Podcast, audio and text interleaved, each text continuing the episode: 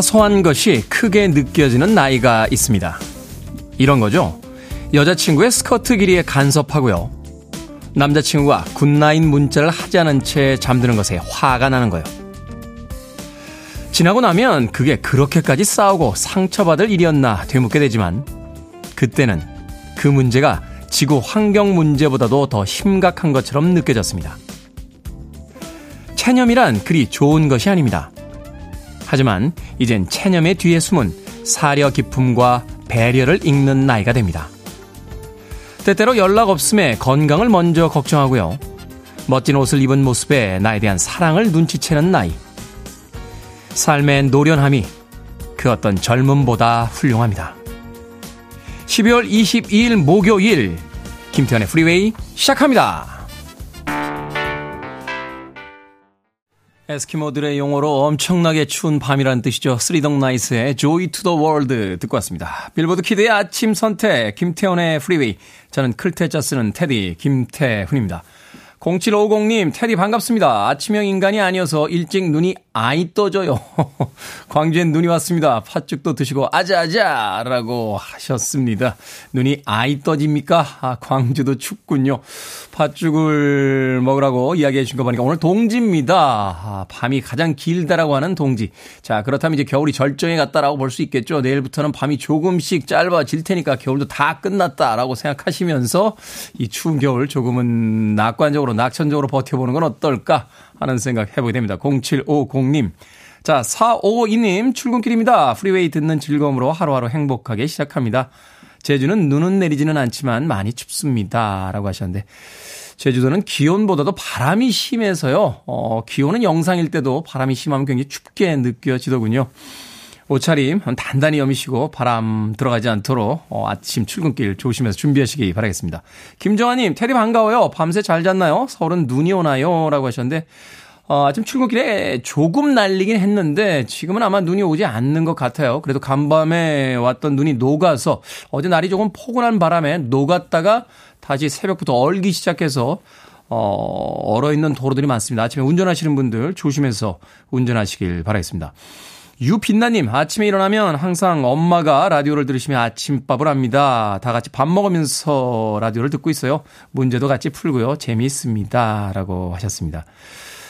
그러네요. 예전에 저희 어릴 때는 아침에 눈 뜨면 그 아버지나 어머니가 이렇게 라디오를 틀어 놓으셔서 라디오에서 나오는 음악도 듣고 또 라디오에 그때는 라디오 드라마를 그렇게 많이 했어요.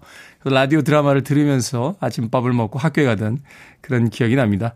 아마도 유빈나님의 어머니께서 예전에 그 어릴 때의 기억을 떠올리시면서 아침에 라디오를 들으시면서 밥을 하고 또 가족들과 식사하는 게 아닌가 하는 생각이 드는요. 아침 풍경 멋진데요. 아, 피자 한 판하고 콜라 하나 보내드릴게요. 어, 어머님과 함께 나중에 맛있게 나누시길 바라겠습니다. 엄마 개또님, 굿모닝이에요, 테리우스. 한파 속을 뚫고 오신다고 고생하셨습니다. 하셨는데, 한파를 뚫고 오면서 고생한 건 자동차고요. 저는 자동차에 실려서 왔습니다. 너무 저에게 이 겨울에 고생한다. 라고 하시는 분들 많은데, 문득 두렵습니다. 이렇게 추운데 나오지 마세요. 대타를 세우시죠. 막 이런 이야기들이 난무할까봐 괜찮습니다. 예, 정당한 보수를 받고 열심히 일하고 있으니까 너무 걱정 안 하셔도 됩니다. 엄마, 개또님. 자, 오늘도 7시부터 9시까지 2시간 동안 즐거운 이야기와 또 좋은 음악들 아, 전해드리겠습니다. 청취자들의 참여 기다립니다. 문자번호 샵 1061, 짧은 문자 50원, 긴 문자 100원, 콩으로는 무료입니다. 유튜브로도 참여하실 수 있습니다. 여러분은 지금 KBS 2라디오 김태훈의 프리웨이 함께하고 계십니다. KBS 2라디오 yeah, 김태훈의 프리웨이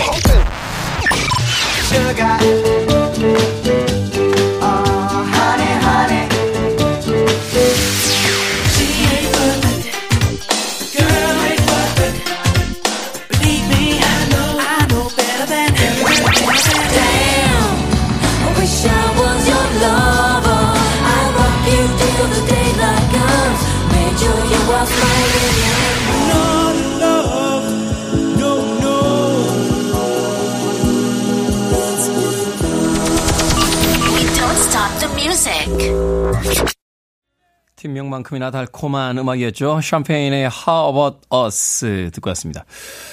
그룹명이 재밌네요. 샴페인. 달콤한 스파클링 와인을 어, 이야기하죠. 흥미로운 건 이게 이제 프랑스의 지역 이름일 거예요. 샹파뉴라고 하는 지역 이름인데 이 동네에서 만드는 스파클링 와인만 샴페인이라는 단어를 붙일 수 있고 다른 지역에서 만드는 스파클링 와인은 그냥 스파클링 와인이라고 어, 명칭을 씁니다. 일종의 원조를 좀 보장해주는 뭐 이런 것이 아닌가 하는 생각이 드는데 우리나라 같았으면은 아니 왜 자기들만 샴페인이야? 라고 불, 하긴 생각해보니까 그게 맞긴 하네요. 예, 샹파뉴에서 나오니까 샹파뉴라고 하는데 다른 지역에서 나왔는데 그렇죠. 서울에서 나왔으니까 서울산이라고 쓰는 건데 부산에서 만들고 서울산이라고 하면은 조금 이상하긴 이상하긴 하네요. 예, 갑자기 새로운 깨달음을 얻게 되는군요. 방송을 진행하다가 말고 샴페인 좋아합니다. 샴페인. 뭐 비싼 샴페인 아니더라도 마트에서 파는 가격 저렴한 샴페인에도 아주 좋아합니다. 예전에 제가 샴페인을 이렇게 마시니까 그 개그우먼이자 방송하는 안선영 씨가 아, 오빠 샴페인 좋아해? 라고 해서 아니 그냥 그냥 먹는 거야? 라고 했더니 왜 그냥 먹어? 라고 물어보더군요. 제가 마땅한 대답이 없어서 왠지 성공한 것 같지 않니? 라고 이야기했더니 앞에서 정말 빵 터져서 웃던 그런 기억이 납니다. 우리가 뭐 성공해서 뭘 하는 건 아니고요. 성공한 사람들이 하는 걸 한 번쯤 이렇게 슬쩍 해보면 성공한 것 같은 기분을 얻을 수가 있습니다. 네, 인생에 또 그런 즐거움이 있는 거죠. 뭐 성공한 뒤에 뭘 하거나 한 뒤에 성공하거나 수순의 문제일 뿐이지 삶에 있어서의 즐거움은 비슷한 게 아닌가 하는 생각 해봤습니다. 샴페인의 How About Us 듣고 왔습니다. 안직화님, 테디 저 오늘 여권 갱신하러 구청 갑니다. 딱히 여행 떠날 계획은 없는데요. 만들고 나면 그래도 언젠가 느닷없이 갑작스럽게 갈 수 있지 않을까 싶어서요. 기대감을 가지면 만들어 봅니다. 큰 꿈은 아니겠죠? 라고 하셨는데, 잘 하셨습니다. 아, 잘 하고 계신 겁니다. 오늘 구청 가서 여권 꼭 갱신하고 새 여권. 새 여권에 파란색이더군요. 어, 녹색 여권에서 파란색 여권으로 바뀐 그 새 여권 꼭 받아오시길 바라겠습니다. 서양 속담에 이런 이야기가 있죠. 좋은 신발이 좋은 곳으로 데려다 준다. 아, 새 여권이 안직환님을 또 흥미진진한 어떤 곳으로 데려갈지 또 누가 압니까? 아, 제가 응원하는 의미로 어, 아메리카노 모바일 쿠폰 한 장 보내드릴게요. 여권 갱신하고 다녀오시면서 따뜻하게 커피 한 잔 하시길 바라겠습니다.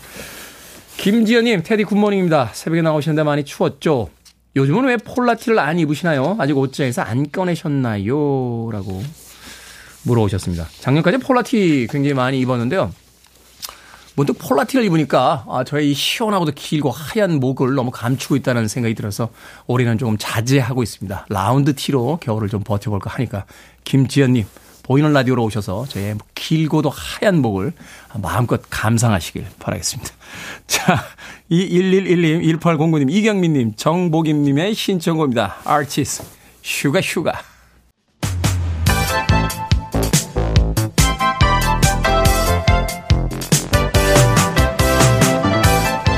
이 시간 뉴스를 깔끔하게 정리해 드립니다. 뉴스 브리핑 캔디 전예현 시사평론가와 함께합니다. 안녕하세요. 안녕하세요. 캔디 전예현입니다. 자, 국회 소식입니다. 여야가 예산안을 두고 이견을 좁히지 못하고 있는 가운데 김진표 국회의장이 예산안을 처리하겠다고 밝혔습니다. 예, 예산안의 법정 시한을 넘긴 게 오늘로써 따지면 20일째입니다. 김진표 국회의장은 그동안 중재안도 내고 여야 합의를 종용했지만 안 처리가 되고 있으니까 말 그대로 최후 통첩을 한 건데요. 예산안 처리를 위한 본회의를 이번 주 금요일 23일입니다. 23일 오후 2시에 열겠다. 이렇게 딱 못을 박았고요. 사무처를 통해서 소집 공고까지 냈습니다. 김 의장의 입장을 요약을 해보면 예산안에 대해서 여야 합의가 이루어지면 당연히 합의안을 처리해야 되는 거고 만에 하나 이때까지 합의가 이루어지지 않으면 정부안 혹은 민주당 수정안이라도 처리하겠다 이렇게 밝힌 겁니다. 사실 여야가 계속 뭐 물밑 협상도 하고 주말에도 만나고 해서 일부 이견이 좁혀진 것으로 알려지고 있지만 계속 지금 시간은 가고 있고요. 사실 다음 주면 이제 연말이 다가옵니다. 어 결국은 이 김진표 국회의장의 이런 최후 통첩이 예산안과 관련한 열쇠를 진 것으로 알려진 대통령실을 향한 압박이라는 해석도 나오고 있습니다. 23일이면 뭐 이제 얼마 안 남았잖아요. 내일입니다. 그래서 그렇죠. 오늘 상황을 또 지켜봐야 되겠고요. 자, 국회에서 또 중요한 어떤 흐름이 나타나고 있는데 이태원 참사 진상을 밝히기 위한 국정조사 특위가 여야가 함께 처음으로 어제 현장 조사에 나섰습니다. 근데 사실 이 특위가 꾸려진 지 27일이나 지났는데 처음으로 현장 조사를 나간 거고 일단 조사에 앞서서 27일 동안 뭘 한 겁니까? 아, 싸웠죠 여야가. 아 그리고 뭐그 가운데서 일부 특위원들이 사퇴 의사를 밝혔다가 다시 복귀하고 이렇게 된 건데요. 여야 의원들 일단 시민 분향소를 찾았습니다. 유족들이 따끔하게 한마디 했죠. 국정조사 왜 이렇게 늦었습니까? 철저하게 진실 규명을 어, 요구를 한 상황입니다. 특위가 서울경찰청, 서울시청에도 대응 책임을 집중 추구했고요. 어, 금요일에는 용산구청 행정안전부를 찾아서 또 2차 현장 조사를 진행할 예정입니다. 그리고 진짜 우리 국민들이 한번 생각할 문제가 있는데 지금 이태원 참사 희생자와 유가족들을 향한 막말 2차 가해가 끊이지 않고 있죠. 유가족들이 지금 고통을 호소하고 있습니다. 하지만 계속 이런 현상이 나타나고 있는데요. 결국은 종교계에서 4개 종단이 대국민 공동 호소문을 냈습니다. 한국 기독교교회 협의회의 정의평화위원회, 대한불교조계종 사회노동위원회, 천주교 예수의 인권연대, 원불교 시민사회 네트워크 등이 낸 공동 호소문의 내용은요. 희생자를 위한 무차별적 비하 발언이 이어지고 있다라는 점을 지적을 하면서 유가족은 우리의 소중한 이웃이자 가족이다. 이런 모욕적인 언어 폭력을 멈춰야 한다라고 당부를 했고요. 또 정부와 경찰을 향해서도 이런 2차 가해에 대한 수사 그리고 대책 마련에 나서라고 요구를 했습니다. 어제 이 시간에도 이야기했던 기억이 나는데 예, 정치적으로 입장이 다를 수는 있겠습니다만 왜 유가족들을 향해서 이렇게 공격성을 드러내는지 잘 이해가 가지는 않습니다. 자, 정부가 다주택자에 대한 취득세 중과를 완화한다고 밝혔습니다. 부동산 정책에 이제 변화가 있는 건데요. 그러니까 한마디로 이야기해서 여러 채 주택을 사게 해주겠다 뭐 이런 겁니까? 어, 좀 내용이 여러 가지가 있어서 제가 설명을 드릴게요. 정부가 네. 내년도 경제정책 방향을 발표했는데 이 중 부동산 대책 중에 가장 주목받는 부분은 두 가지입니다. 첫 번째는 다주택자에 대한 규제를 푼다라는 것이죠. 특히 세금과 관련된 부분이라던가 주택담보대출에 관한 규제가 대폭 완화될 예정인데요. 취득세, 양도세 중과를 완화하고 규제 지역 내의 대출 규제도 완화하겠다는 겁니다. 이렇게 되면 다주택자가요. 규제 지역에서 집값이 최대 30%까지 주택담보 대출을 받을 수 있고 취득세 중과세율이 폐지하거나 줄어들게 됩니다. 아, 세금에 있어서는 줄여주고 규제는 풀어주겠다 이렇게 요약을 할 수 있겠고요. 두 번째 아파트 임대 사업자 제도를 되살리겠다라는 건데 전용 면적 85제곱미터 이하 중소형으로 됐던 아파트의 등록임대 사업이 부활하게 됩니다. 규모와 가격에 따라서 취득세는 면제되고 종부세 비과세 혜택까지 줄 예정인데요. 여기에 주택가격의 담보대출비율 LTV도 일반 다주택보다 더 높여줄 예정입니다. 그렇다면 사실 전에는 다주택자에 대한 규제를 했었는데 왜 정부가 다주택자도 집을 더 살 수도 있고 이렇게 규제를 풀어주느냐 여러 가지 해석이 나오고 있습니다. 일단 정부의 방침을 보면 다주택자에 대한 규제를 풀면 부동산 시장이 조금 더 활성화되고 임대나 이런 부분도 조금 더 규제가 풀리면서 긍정적 효과가 날 것이다. 부동산 경기가 되살아나면서 결국은 모두에게 혜택이 돌아갈 것이라는 어, 전망을 하고 있습니다만 일부 전문가들은 더 큰 부작용이 있을 수 있다고 우려를 하고 있습니다.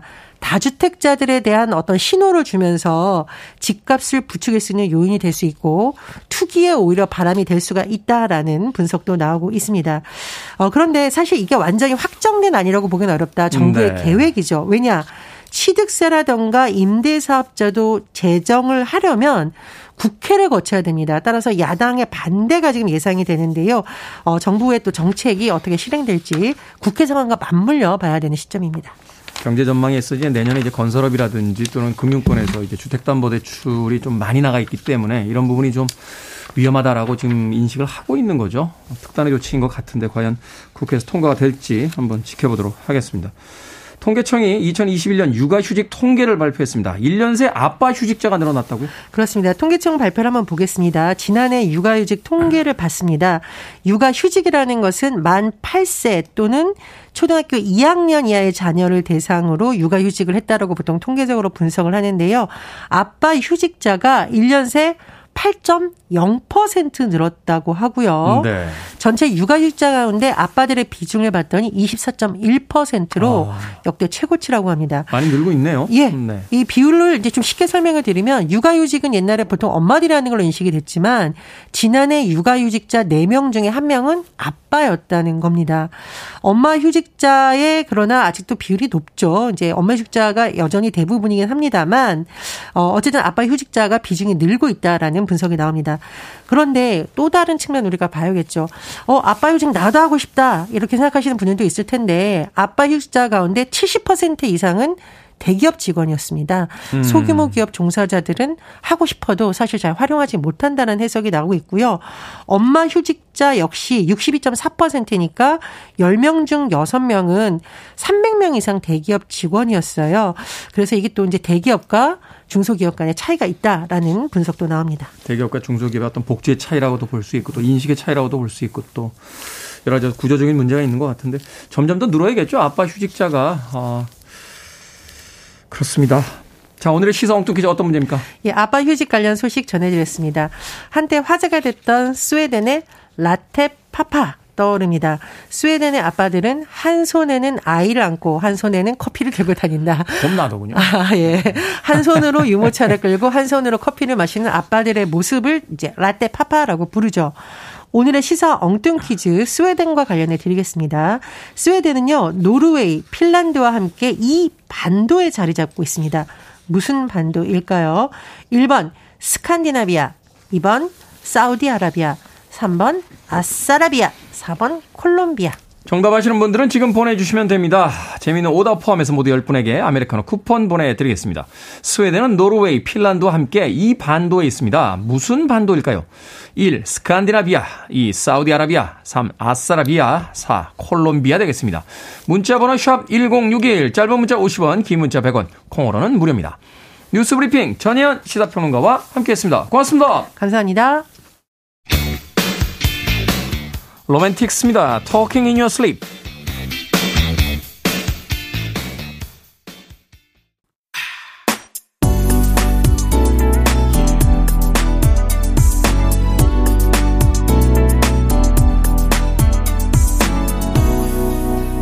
김태훈의 Freeway. 소피 비 호킨스의 Damn I Wish I Was Your Lover 듣고 왔습니다. 자, 오늘의 시사 엉뚱 퀴즈. 스웨덴, 노르웨이, 핀란드는 어떤 반도에 있을까요? 정답은 1번 스칸디나비아였습니다. 스칸디나비아. 북유럽이라고 우리가 흔히 이야기하는 아, 그 반도입니다. 9961님, 아싸라비아, 콜롬비아, 출근길 아라비아, 커피 한 잔 해야지. 라고 rhyme 맞춰서 재밌는 오답 보내주셨습니다. 고맙습니다. 1267님, 한반도, 한반도 아닌가요? 우리 선생님이 그랬는데, 선생님 바꾸셔야겠는데요. 노르웨이와 핀란드와 스웨덴이 한반도에 있다는 걸 누가 가르치신 겁니까 도대체 1267님 4735님 사우디아라비아. 엉뚱해도 늘 내용이 알찹니다. 프리웨이는 어디에서도 넘보지 못합니다. 라고 또 격려의 문자 보내주셨습니다. 고맙습니다. 이보미님 사오정 나방아 라고 보내주셨네요. 이게 그 나라 슈퍼보드죠? 거기서 이제 사우정이 아, 아, 아, 그러면 입에서 나방이 나오는 그 씬이 아니었나 하는 생각이 드는데, 네, 이보미님 또 추억의 또 애니메이션을 떠올리게 해주셨군요. K126238557님, 깐따삐야. 둘리 보고 싶네요. 하셨는데, 둘리, 둘리가 온 곳이 깐따삐야인가요? 어, 아닌데. 예, 거기 이제 다른, 다른 둘리의 동료가 온 데가 깐따삐 아닙니까? 예, 둘리는 남극 얼음행성과 이렇게 그 오랫동안 동면하고 있다가 다시 깨어난 예, 그렇게 알고 있는데 예, 제가 잘못 봤나요? 어, 김경희님 댕댕이랑 산책 가고 싶은데 춥고 미끄러서 못 간다라고 하셨습니다. 예, 그렇죠. 깐타피아는 또치가 온 곳이 깐타피아죠. 또치, 예, 또치. 마이콜, 또치. 예, 예전엔 캐릭터 이름 다 외웠는데 지금은 조금 가물가물해졌습니다. 자, 방금 소개해드린 분들 포함해서 모두 10분에게 아메리카노 쿠폰 보내드립니다. 당첨자 명단 방송이 끝난 후에 김태훈의 프리웨이 홈페이지에서 확인할 수 있습니다. 콩으로 당첨이 되신 분들은 방송 중에 이름과 아이디 문자로 알려주시면 모바일 쿠폰 보내드리겠습니다. 문자 번호는 샵1061, 짧은 문자는 50원, 긴 문자는 100원입니다. 자, 손선철님께서요, 테디 장모님이 전화하셨어요. 깜짝 놀라서 받아보니까 오늘이 아내 생일이라고 알려주시네요. 꼭 챙기게 라고 하시는데, 아이고, 잊어버리고 있었는데 무서운 전화가 아니라 저를 살려주는 전화였습니다. 뭘 해주면 좋을까요? 손선철님. 네. 아내의 생일 선물도 생일 선물입니다만 장모님한테 오늘 선물 하나 하셔야겠네요. 장모님이 지금 살려주신 거예요. 그죠? 장모님에게 아주 간단한 선물이도 꼭 하시면서 낳아주셔서 고맙습니다. 알려주셔서 고맙습니다라고 꼭 문자하시길 바라겠습니다. 이야, 아내 생일인데 모르고 있던 걸 장모님이 그렇지, 우리 사이가 오늘도 잊어버리겠지라고 하시면서 미리 전화를 해주셨다. 대단한 장모님이시네요. 손선철님. 장가 잘 가셨는데요. 아내분의 선물 뭐, 뭘 해주면 좋을까요? 라고 하셨는데, 그건 전 모르겠어요. 뭘 해줘야 좋을지는 모르겠고. 하여튼 선물, 오늘 꼭 챙기시고요. 장모님께도 아, 작은 선물이나마 꼭 챙기시길 바라겠습니다. 아, 깐따삐아는 도우너의, 또치가 아니라 도우너 고향이라고요. 예, 우리 이소연 작가가 잘난 척하고, 예, 또치의 고향이라고 했다가, 예, 청취자분들께서 예, 깐따삐아는 도우너의 고향이라고 알려주셔서 어, 급하게 다시 정정하도록 하겠습니다. 예, 죄송 죄송 하는데 좀 봐주세요. 예, 아이 둘 키우느라고 요새 정신이 없습니다. 우리 이소연 작가. 예, 대한민국의 아줌마들 다 화이팅입니다. 자, 아, 방금 음, 소개해드린 손선철님께 제가 마트 상품권도 보내드릴게요. 아내분과 장모님 예, 선물 잘 챙기시길 바라겠습니다. 이진종님의 신청곡으로 합니다. Collective Soul, December.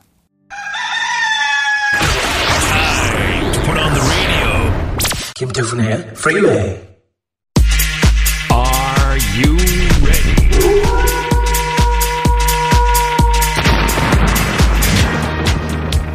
고민 같은 거 묵히지 마십시오. 결정은 해드릴게 신세계 상담소. Barbara Streisand.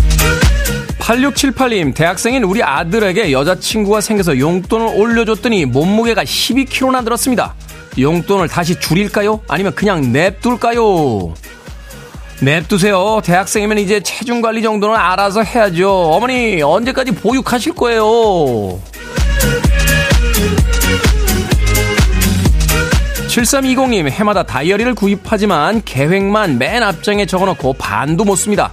한두 번이 아닌데 내년 다이어리를 살까요? 아니면 그냥 사지 말까요? 내년 다이어리 그래도 사야죠. 쓰지 못한 뒷부분보다 쓴 앞부분을 봅시다. 반을 썼으면 6개월, 3분의 1을 썼으면 4개월을 열심히 산 거잖아요.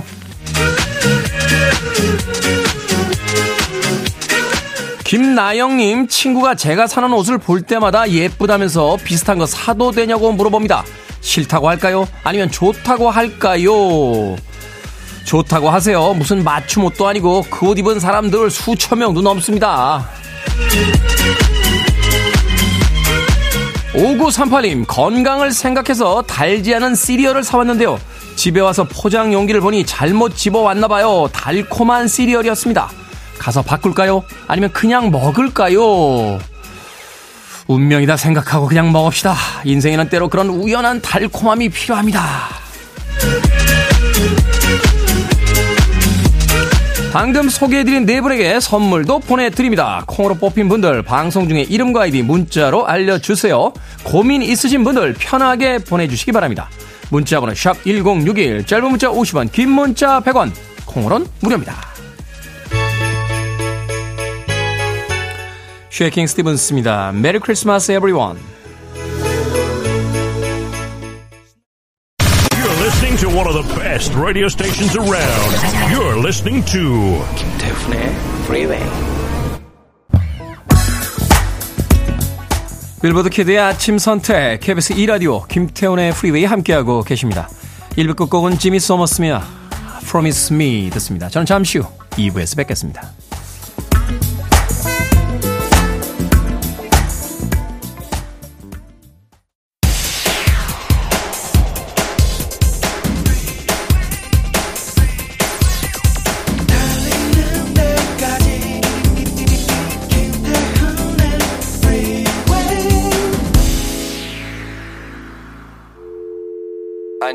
Arms around me. I need to feel your touch.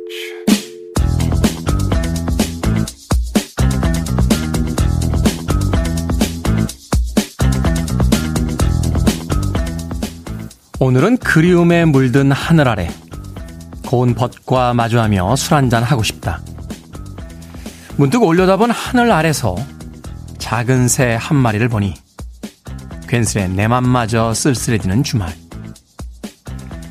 분위기 속에 마시는 술 한 잔이 아니어도 뜨끈한 오뎅 국물 한 사발이면 좋은 것이. 오늘같이 추운 날엔 해질녘 저녁 노을 너머로 별을 헤며 따뜻한 마음 하나 갖고 그리운 친구와 따스하고 정겨운 마음으로 술 한 잔 하고 싶다.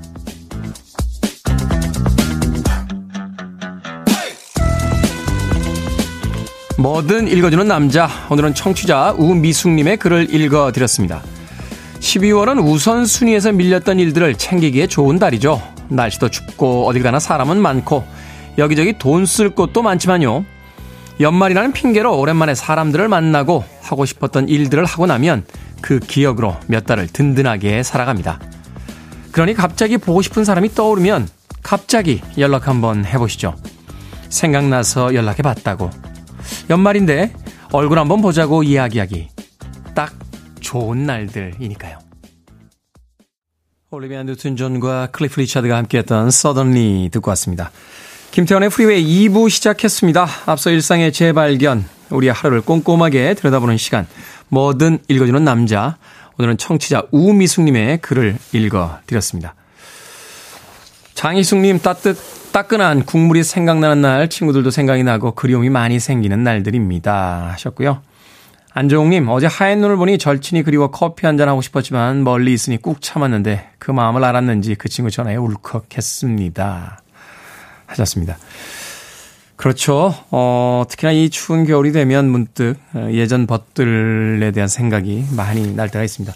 저도 얼마 전에 휴가, 아, 친구가 있는 곳에 다녀왔는데, 어, 며칠을 같이 있었음에도 불구하고 돌아오고 나서 계속해서 어, 서로 문자를 교환하게 되더군요. 건강해라 하면서 내년에 또 갈게. 뭐 그렇게 자세하고 다정다감한 이야기가 있는 건 아닙니다만 그 한마디 속에서 친구들끼리 어떤 깊은 속내들을 또 알 수 있지 않나 하는 생각이 듭니다. 사는데 뭐가 그렇게 중요하고 바빠서 어, 보고 싶은 사람들을 못 보며 사나 하는 생각도 문득 들었습니다. 직접 보지 못하더라도요. 요새 문명의 이기라고 하는 수많은 그 장치들이 있잖아요. 인터넷, 화상전화 뭐 여러 가지 방식들이 있으니까 그래도 소식은 끊기지 않고 전하며 살았으면 하는 생각 해봅니다. 자, 뭐든 읽어주는 남자. 여러분 주변에 의미 있는 문구라면 뭐든지 읽어드립니다. 김태현의 프리웨이 검색하고 들어오셔서 홈페이지 게시판 사용하시면 됩니다. 말머리 뭐든 달아서 문자로도 참여 가능하고요. 문자 번호는 샵1061, 짧은 문자는 50원, 긴 문자는 100원, 콩으로는 무료입니다. 채택되신 청취자 우미숙님에게 촉촉한 카스테라와 아메리카노 두 잔 모바일 쿠폰 보내드리겠습니다.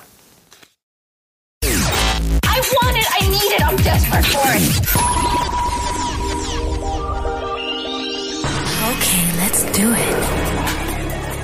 김태훈의 Freeway. 두 곡의 음악 이어서 듣고 왔습니다. 4475님께서 신청하신 글렌 메데로스와 바비 브라운이 함께했던 She Ain't Worth It. 그리고 역시 바비 브라운이 속해 있었던 팀이었죠. 뉴 에디션의 Cool It Now까지 두 곡의 음악 이어서 듣고 왔습니다. 조서원님께서요, 테디님 가이드로 다낭 여행 가면 좋겠네요. 라고 하셨는데, 갑자기요? 예. 네. 그리고 저 다낭 몰라요. 어, 다낭 한 번 갔었는데, 리조트에서 나오질 않았습니다. 어, 반나절인가 나왔던 기억이 나네요. 반나절인가? 예. 제가 뭘 안다고 다낭을 가이드를 해드리겠습니까? 예, 물론 우리에게는 이제 스마트폰이 있긴 있습니다. 조서원님. 테디를 가이드로 쓰시고 싶은 마음을 아시, 알겠습니다만, 다낭 여행 가실 때는 노련한 프로 가이드를 쓰시는 게 어떨까 하는 생각이 드는군요. 자, 6064님, 저희 아빠가 퇴직을 하시고 오늘 택시 운전 시험을 보러 갑니다. 응원해주세요. 허건호 화이팅! 이라고 하셨습니다. 멋진 아빠를 두셨군요. 하나의 또 직장 생활을 끝내시고 또 다른 인생에 도전을 하고 계신 아버지 허건옥님. 네, 6064님에게 제가 주유 상품권 보내드릴게요. 아버님 꼭 택시 운전 시험 합격하시고 처음으로 택시 운전하러 나가실 때 이 주유 상품권으로 기름 꼭 넣으시라고 전해주시길 바라겠습니다. 6064님. 이순자님, 같이 청소일하는 동료가 마스크를 얼마나 아끼는지 안쓰러워서 오늘 제가 집에서 만들어 온 천 마스크를 10개를 줬더니 저한테 그 귀한 꿀차 음료를 주네요. 괜히 더 미안합니다. 하셨습니다. 이 추운 날 청소일 하는 것도 힘든데 또 아끼기 위해서 어, 마스크를 아끼다 보니까 이순자님께서 그게 안쓰러워서 이제 천 마스크를 주셨다는 거죠. 그 마음을 또 눈치채고 어, 꿀차 음료까지 참 음, 따뜻한 이야기네요. 이순자님. 제가요 도나스 6개 팩 보내드릴게요. 어, 동료들과 함께 맛있게 나누십시오. 그리고요 어, 영화 1인 패키지도 같이 보내드리겠습니다. 청소 일 하시고 바쁜 일상 살다 보면 극장에서 영화 보시기 쉽지 않잖아요. 어, 쉬는 날, 어, 집에 와서 가족 일들 하시는 것도 좋겠습니다만, 오늘 일하는 날이다. 라고 눈 딱 감고 시간 내셔서 극장에 혼자 영화 한번 보러 가시는 건 어떨까요? 아, 관람권하고요. 팝콘하고 콜라까지 같이 패키지로 넣어 드릴 테니까 도나스 6개 팩은 동료들과 나누시고 또 영화 1인 패키지는 혼자 영화. 최근에 아바타 재밌다고 합니다. 예매가 아주 쉽진 않을 텐데 에, 그래도 재미있는 마음에 드는 영화 꼭 예매하셔서 영화 보시길 바라겠습니다. 콩으로 오셨는데요. 샵 1061로 다시 한번 이름과 아이디 보내주시면 모바일 쿠폰 보내드립니다. 아, 짧은 문자 50원, 긴 문자 100원입니다. 꼭 신청하셔서 패키지와 도나스 6개 팩 모바일 쿠폰 받아가시길 바라겠습니다. 텐시스의 음악으로 갑니다. I'm not in love.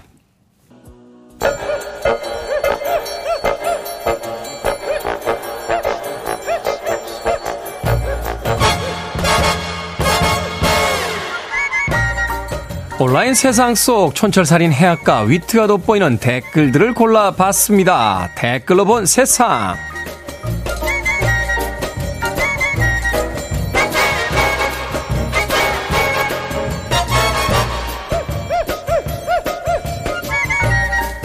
첫 번째 댓글로 본 세상. 최악의 경제난에 빠진 아르헨티나가 36년 만에 월드컵 우승으로 오랜만에 활기를 되찾았습니다. 수도 부에노스 아이레스는 물론이고요. 메시의 고향인 로사리오도 여전히 축제 분위기인데요. 메시를 대통령으로 삼자는 사람들도 있다는군요. 여기에 달린 댓글 드립니다. AFC님. 나라 경제가 무너져서 힘든 시기에 축구로나마 위로를 받아서 다행이네요. 준규님. 우리나라도요, IMF 때 박찬호, 박세리 선수가 큰 힘이 되었었죠. 아르헨티나도 이번 우승이 도약의 계기가 되길 바래봅니다. 축구 선수들이 하는 것에 반만이라도 좀 열심히 해주세요. 언제까지 정치가 못하는 걸 축구로 위로받으며 살아야 하는 겁니까? 아르헨티나 이야기예요.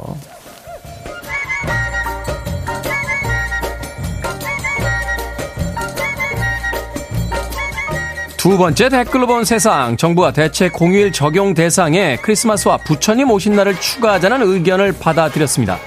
기존에는 설과 추석 연휴, 어린이날에만 대체 공휴일이 적용이 되다가 올해부터는 3일절, 광복절, 개천절, 한글날이 추가 적용됐는데요.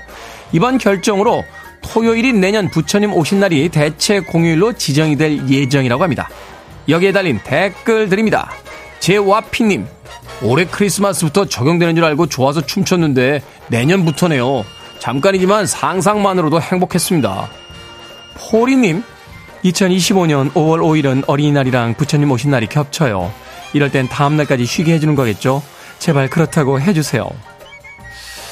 달력을 찾아보니까요, 크리스마스는 내년부터는 계속 평일이다가 2027년에야 다시 토요일이 돼서 대체 공휴일 적용이 됩니다. 그런데 올해는 일요일이잖아요. 그냥 올해부터 적용해 주세요. 네? 올해부터 하자고요.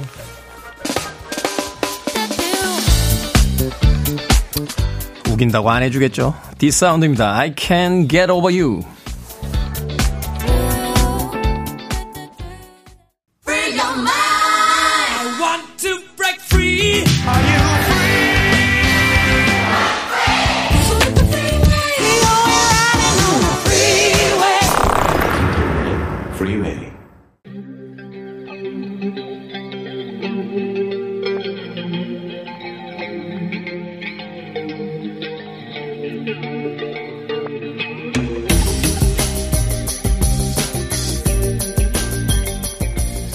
21세기의 키워드로 우리의 역사를 살펴보는 시간입니다. 역사 대자뷰.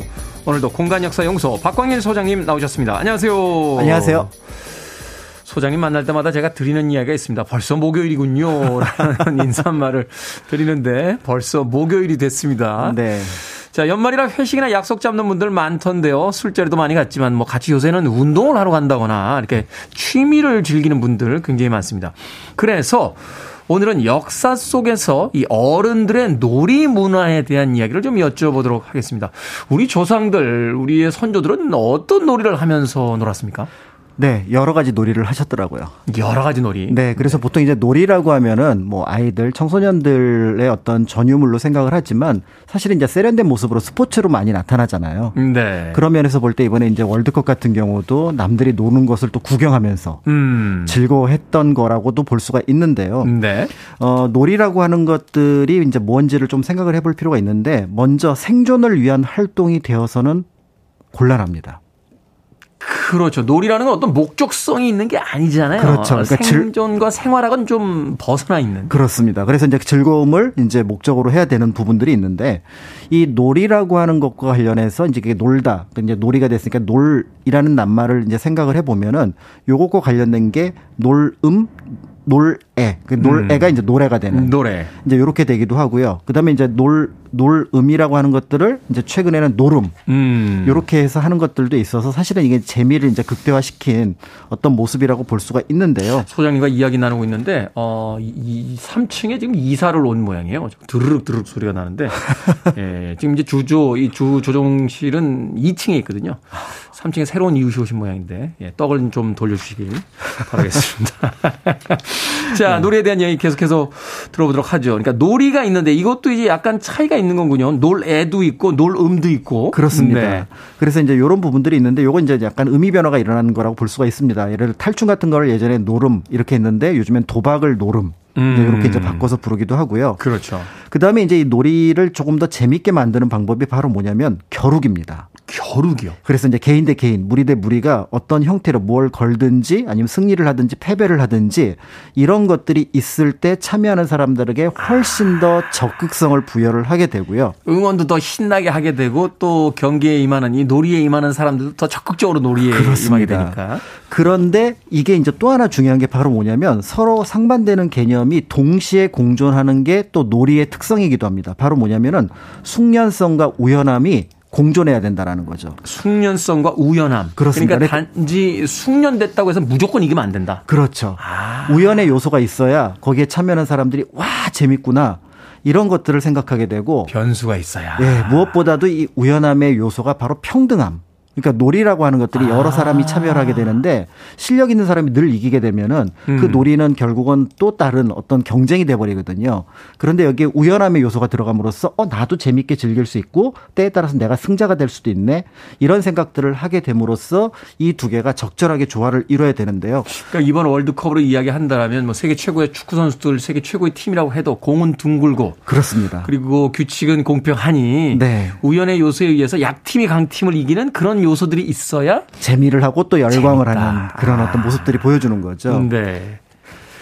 참 그런 거 보면은 하나의 놀이를 만들 때도 우리 조상들의 어떤 지혜라든지 무엇이 또 사람을 즐겁게 만드는지에 대한 어떤 그 깊은 어떤 이해가 있었다. 네. 네, 이렇게 볼 수 있겠군요. 네, 그래서 이제 그 우연함을 기준으로 할 때 사람들이 제일 먼저 떠올리는 게 아마 주사위가 아닐까 주사위. 하는 생각이 드는데요. 야, 이게 뭐 실력 있다고 뭐 자기 마음대로 숫자를 나오게 할 수 있는 것도 아니고. 그렇습니다. 그러니까 이제 주사위를 던지는 것은 우연, 근데 그 주사위를 바탕으로 말을 놓는 것은 실력. 아, 그러네요. 네, 그런 부분들이 있어서 실제로 이제 조선시대 보드게임이라고 할 수 있는 쌍육이라고 하는 것이 있는데 쌍욕. 이 주사위 두 개를 던져서 6이 두 개 나오면 보통은 이제 승리를 한다. 이런 의미에서 이 쌍육이라는 이름이 붙기도 했었거든요. 네. 그래서 요거는 이제 부녀자들도 양반 남자들도 즐겼는데 요게 만약에 이 주사위 놀이를 해서 술을 먹게 된다. 라고 음. 하면 이건 분명히 어른의 놀이가 분명하거든요. 그렇죠. 우리 술자리에서 가끔 이런 놀이 하잖아. 그런데 그게 신라 때 이제 경주 임해전지, 그러니까 안압제라고 부르는 곳에서 어 14면 목재 주사위가 발견이 되었습니다. 14면체 주사위요. 네, 그러니까 아. 이제 기본적으로 정육면체, 그러니까 우리가 알고 있는 여섯 면이 있는 거를 모서리를 깎으면은 모서리가 여덟 개거든요. 네. 그거를 깎아서 들어가면은 14면체의 주사위가 나오게 되는데요. 그러네요. 네. 그런데 이제 거기에 게임 규칙을 다 적은 거예요. 이제 여기는 뭐 숫자를 적은 게 아니라 그래서 특히 이제 그 부분 중에서 술과 관련된 내용들이 좀 여러 개가 있는데 예를 들어서 술 다 마시고 크게 웃기, 음진 대소. 어, 아, 그다음에 크게 웃어야 된다. 한 번에 술 석 잔 마시기, 3잔 위로. 이때부터 이게 전통이군요. 우리나라에서 벌주 네. 삼주 그다음에 이제 이거는 요즘에 이제 또 다른 표현이 될 것 같은데 팔 구부려 술 다 마시기, 국비 즉진. 팔을 구부려 다 마시긴 뭡니까? 아마 이게 뭔가 포즈를 취해서 좀 어려운 방식으로 술을 마시는 것이 아니었을까? 뭐 이렇게 술잔을 거꾸로 잡든지 해서 이렇게 팔을 이렇게 아, 또 그런 게 그 다음에 자창자음 스스로 노래 부르고 그 다음에 술 마시기 이런 것들이 있고요. 그 외에도 이제 뭐 소리 없이 춤추기, 그러니까 수- 술과 네. 관련된 것이 아니지만 예를 들어서 누구에게나 노래 청하기, 그러니까 임의 청가 뭐 이런 것들이 이제 적혀 있어서 네. 요거는 분명히 어른들의 놀이 도구였다. 그래서 이제 술을 마시게 하는 어떤 도구다. 그래서 주령구라는 이름을 붙여놓은 그런 목, 어, 주사이기도 합니다. 그 앞에 주자가 술주자군요. 네. 술자리에서 일종의 어떤 즐거움을 위한 게임을 하기 그렇습니다. 위한 그런 네네. 어떤 주사위로서 사용이 돼서 이제 주령구라고 네. 부른다. 우리가 지금 연말에 하고 있는 행동들이 다 DNA에 다 이렇게 각인이 돼 있던 거군요. 그렇죠. 그러니까 특히 이제 이 주사위를 만들 때 앞에서 말씀드렸던 이제 우연성의 부분들을 좀 어떻게 보면은 좀 잘 적용을 시켜야 되는데 네. 그러니까 만약에 이 주사위가 13면체가 면이 다르게 되면 어떤 한 부분으로 계속 나오게 되면 재미가 좀 없거든요. 그렇죠. 이게 네. 확률적으로 정확하게 그 배분이 돼야 14면체면 되는. 14분의 1 이렇게 딱 떨어져야 재밌죠. 그렇습니다. 그래서 그거를 또 이제 조사를 해봤더니 어 사각형으로 된 어떤 그 여섯 면하고 그다음에 이제 그걸 모서리를 잘라내면은 전체 윤곽은 삼각형이지만 자세히 보면 팔각 육각형이거든요. 네. 그 여덟 면의 면적을 비교를 해봤는데 앞에 것이 6.25 제곱센티미터, 그다음에 뒤에 것이 6.265 제곱센티미터, 거의 구분이 안 될 정도니까 그러네요. 결국은 어느 것이 나올지 모르는 상황이었고 육면으로 하면은 놀이가 별로 재미가 없는데 14가지 벌칙이니까 벌칙이 더 많고 훨씬 더 재밌고요. 입체적이고 그래서 아 신라 사람들도 역시 어 굉장히 놀이에 진심을 다했구나 이 주사위를 통해서 짐작해 볼 수가 있습니다. 심지어는 이제 면적도 사각형은 6.25 제곱센티미터, 육각형은 6.265 제곱센티미터니까 거의 차이가 없으니까 네. 확률적으로 아주 면밀하게 따지면 약간의 차이가 있겠습니다만 놀이를 하는 사람 입장에선 거의 그 똑같은 확률로서 여러 가지 벌칙들이 이제 적용이 되는 거니까. 그렇습니다. 네. 거기서는 어떤 즐거움이 있었다. 대단합니다. 자, 주령구 외에도 술자리 게임을 즐겼던 기록이 또 있습니까? 네, 아마 대표적으로 생각할 수 있는 게 이제 포석정이 아닐까 싶은데요. 포석점. 예, 그래서 이제 홈을 파가지고 그래서 물이 흐르는데 술잔을 띄워놓으면은 어느 일정한 공간에 가면은 술잔이 맴돌게 될때 네. 그때 그 술잔에 술을 마시고 그다음에 시를 짓는 음. 그러니까 이제 주, 어, 어, 유상국수연이라고 얘기를 하는데 물론 이제 중국에도 있지만 우리나라 이제 조선시대에도 보면은 창덕궁 후원에 옥류천이라는 곳에 또 이게 만들어져 있거든요. 네. 그런 면에서 이거는 어떤 의미에서 보면은 우리가 생각하는 어른 들의 놀이의 가장 어떤 사치스러운 모습 음. 이런 것들을 보여주는 장면이 아닐까 이런 생각이 들기도 합니다. 이게 옛날에 그 건축 설계하는 분한테 이야기 들었는데 이 포석정을 정말 제대로 만들면 술잔이 벽에 부딪히지 않는다며요. 네네네. 정확하게 그 물을 따라서 흐르다가 약간 넓은 공간에 네. 살짝 도는 방식. 그렇죠. 그 공간에 살짝 돌고 있으면 거기서 받아서 술을 마시고 시를 짓고 다시 술을 따라서 그 앞에다 놓으면 다시 이제 네. 타고 흘러가는. 정말 기가 막힙니다. 놀이 하나에도 우리 조상들의 얼과 혼이 담겨 있습니다. 음악 한 곡 듣고 오는 동안 윗집에 가서 이사 좀 천천히 해달라고 부탁을 좀 하도록 하겠습니다. K81400081님께 신청하신 이너서클의 Games People Play 듣습니다. 겨울인데 갑자기 따뜻한 나라가 그리워지는군요. 이너서클의 Games People Play 듣고 왔습니다. 빌보드 키드의 아침 선택, KBS 2라디오, 김태훈의 프리웨이, 역사 데자뷰. 오늘 박광일 소장님과 함께 우리 조상님들의 놀이 문화에 대해서 알아보고 있습니다. 자, 앞서 소개해 주신 이제 주령구나 포석정은 귀족들의 놀이 문화 같거든요. 벌써 그려지는 그림이 그렇잖아요. 근데 대중들이 즐겼던 놀이. 자, 어떤 놀이가 있을까요?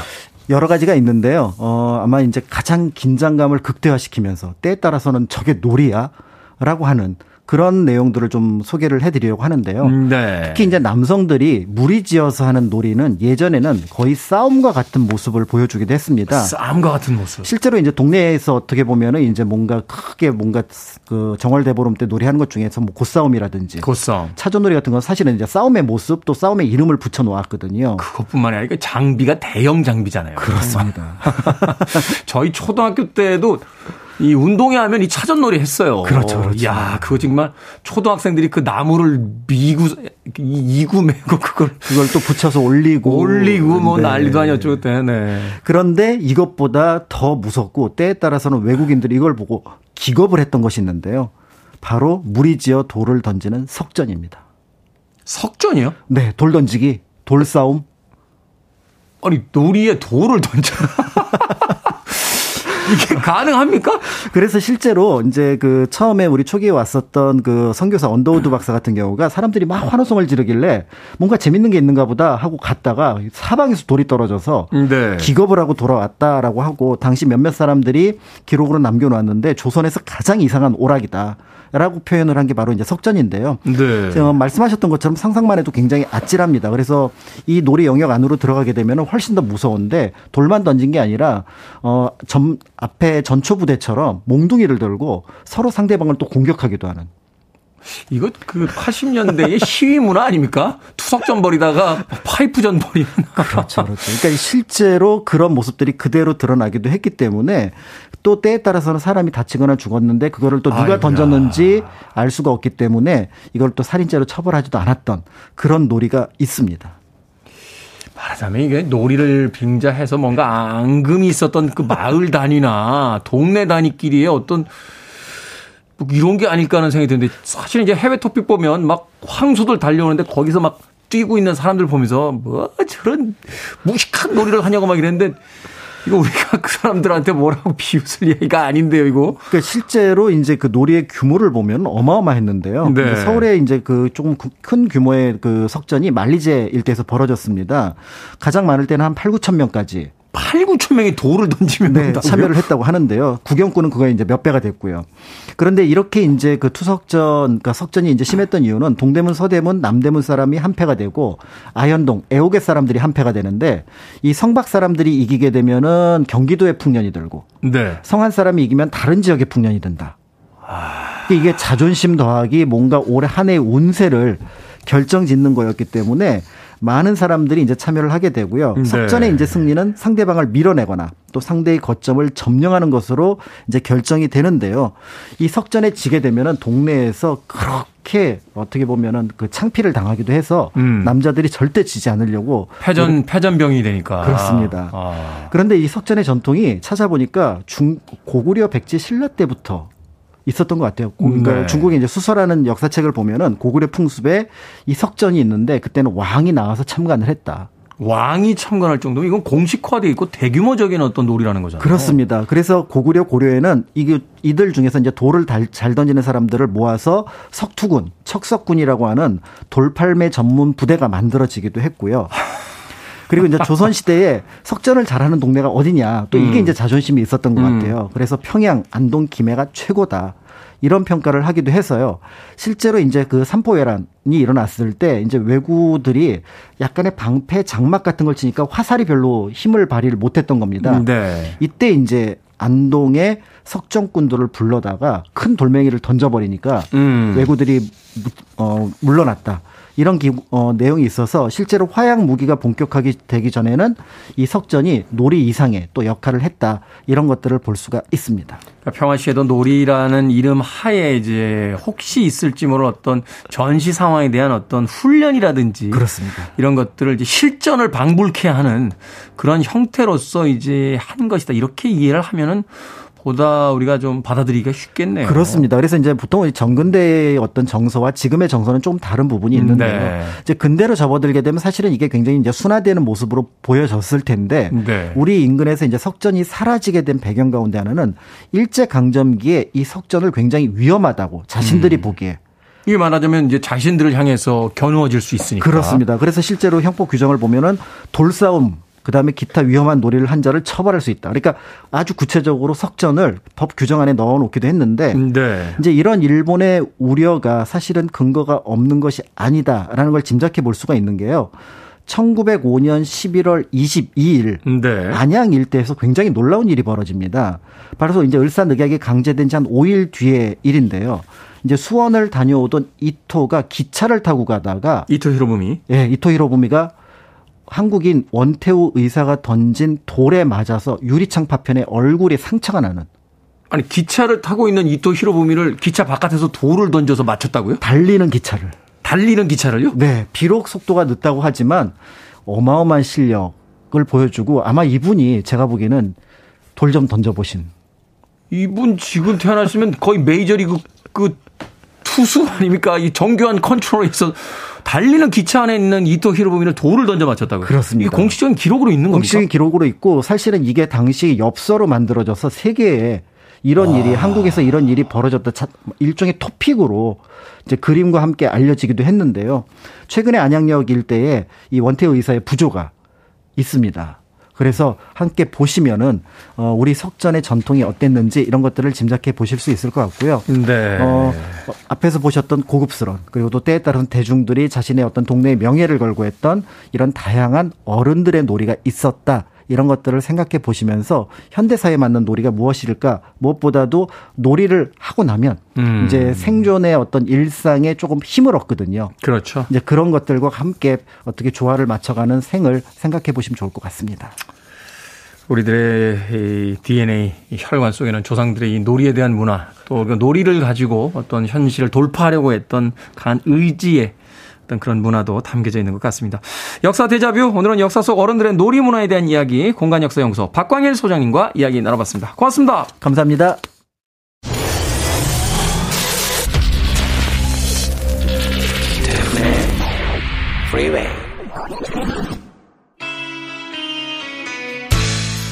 KBS 2라디오 김태훈의 프리웨이 오늘 방송 여기까지입니다.